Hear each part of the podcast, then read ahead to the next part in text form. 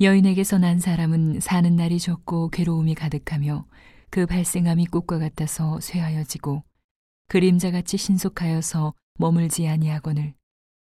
이와 같은 자를 주께서 눈을 들어 살피시나이까?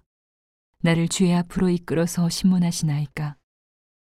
누가 깨끗한 것을 더러운 것 가운데서 낼 수 있으리이까? 하나도 없나이다. 그 날을 정하셨고 그 달수도 죽게 있으므로 그 제한을 정하여 넘어가지 못하게 하셨사온즉 그에게서 눈을 돌이켜 그로 쉬게 하사 품꾼같이 그날을 마치게 하옵소서.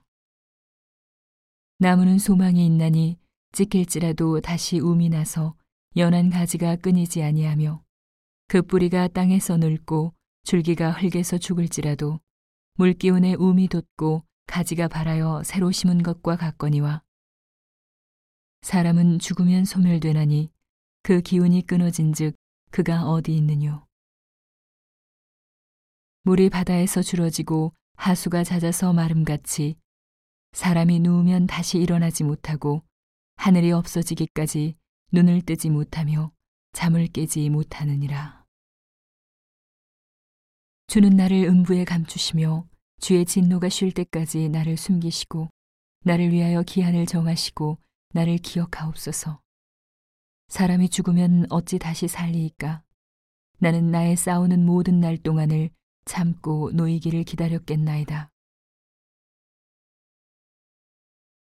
주께서는 나를 부르셨겠고 나는 대답하였겠나이다. 주께서는 주의 손으로 지으신 것을 아껴 보셨겠나이다. 그러하온데 이제 주께서 나의 걸음을 세시오니 나의 죄를 살피지 아니하시나이까.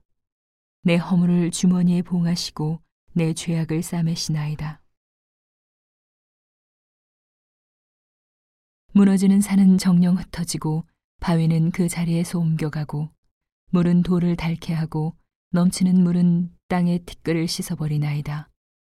이와 같이 주께서는 사람의 소망을 끊으시나이다.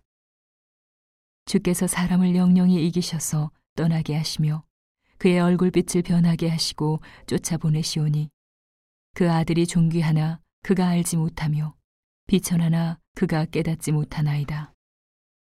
오직 자기의 살이 아프고 자기의 마음이 슬플 뿐이니이다.